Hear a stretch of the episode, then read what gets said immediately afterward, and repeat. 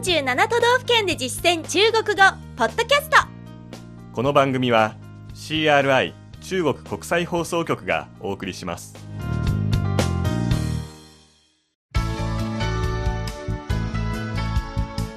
大家好。皆さんこんばんは。47都道府県で実践中国語第66課です。ご案内は私超いい関東梅田健ですこの講座では日本の各都道府県で出会う中国人との会話を目標に学んでいきます。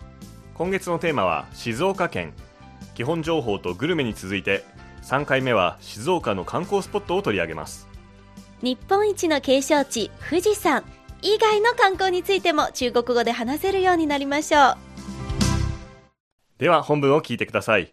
張さんが静岡に来たばかりの中国人の役で私が静岡に住む日本人の役です你知道静冈的两个世界文化遗产吗？只知道富士山。另外一个是九山房射炉在伊豆。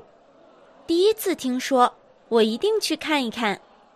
那里还有一个茶园。可以换采茶女的衣服体验采茶。什么季节去合适？春秋都可以では今の会話を日本語で聞いてみましょう。静岡の2つの世界文化遺産を知っていますか？富士山しか知りません。もう一つは？韮山反射炉です。伊豆にあります。初耳です。必ず行ってみてみます。そこには茶畑もあって茶摘み娘の衣装に着替えて茶摘みを体験できます。どの季節に行けばいいですか？春も秋もいいですよ続いて重要な単語の確認です。張さんの後に続けて発音してください。最初の単語は韮山反射炉。九山反射炉。九山反射炉。その反射炉がある伊豆。伊豆。伊豆中国でも有名な作品伊豆の踊り子は？伊豆舞女伊豆舞女と言います次に茶畑茶園と書いて茶園茶園茶摘み采茶采茶茶摘み娘。采茶女。采茶女。衣装衣服。衣服。季節。季节。季节。本文では適した季節を表しました。適当である。ふさわしい。合适合适続けて本文に登場しなかった有名な静岡の観光スポット単語を見ていきましょう。まず一つ目は国宝の久能山東照宮。九能山东照宫九能山東照宮。次に羽衣伝説羽衣の松で知られる三保の松原。三宝松原。三宝松原。伊豆の小京都と呼ばれる修善寺。修善寺。修善寺。全国でも珍しい断崖に架かる海の吊り橋です。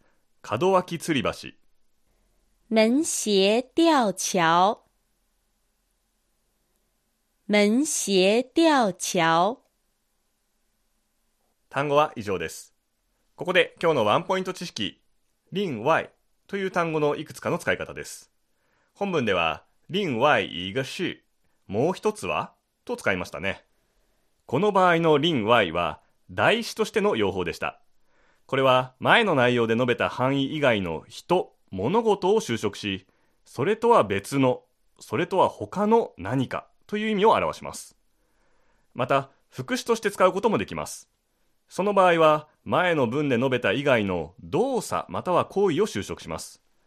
そうすると、それとは別に、それとは他に何をという意味になりますね。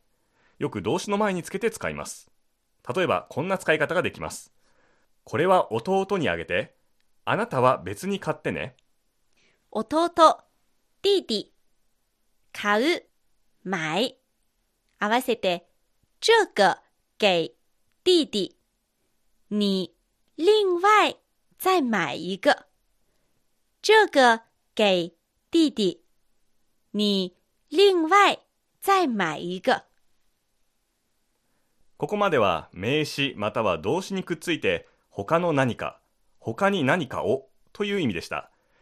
最後は接続詞としての使い方です。この場合の另外は単独でさらに、その他にと使われる場合が多いです。例えば、この資料をまとめておいて、それからコーヒーを入れて、資料、資料、まとめる、整理、コーヒー、咖啡、そして動詞の入れるは泡、泡という字を書きます。これらを另外でつなげてみましょう。你整理一下这些资料。另外，泡一杯咖啡。你整理一下这些资料。另外，泡一杯咖啡。それではもう一度本文を聞いてください。今度は日本語訳に続けてゆっくりと読み上げます。皆さんも追いかけて話してみてください。静岡の2つの世界文化遺産を知っていますか？你知道静冈的两个世界文化遗产吗？你知道静冈的两个世界文化遺產吗？富士山しか知りません。もう一つは只知道富士山。另外一个是只知道富士山。另外一个是 韮山反射炉です。伊豆にあります。九山反射炉，在伊豆。九山反射炉，在伊豆。初耳です。必ず行ってみてみます。第一次听说，我一定去看一看。第一次听说，我一定去看一看。そこには茶畑もあって、那里还有一个茶园，那里还有一个茶园。 茶摘み娘の衣装に着替えて、茶摘みを体験できます。可以换采茶女的衣服，体验采茶。可以换采茶女的衣服，体验采茶。どの季節に行けばいいですか？什么季节去？合适？什么季节去？合适？春も秋もいいですよ。春秋都可以，春秋都可以。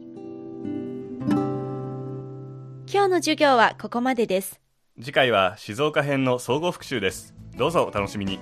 ここまでのご案内は私、超いい関と、梅田健でした。それでは学习进步，再见。CRI 中国国際放送局の語学番組をお聞きいただきありがとうございます。レッスンの本文やポイントは CRI のホームページでご覧いただけます。詳しくは CRI 日本語で検索してください。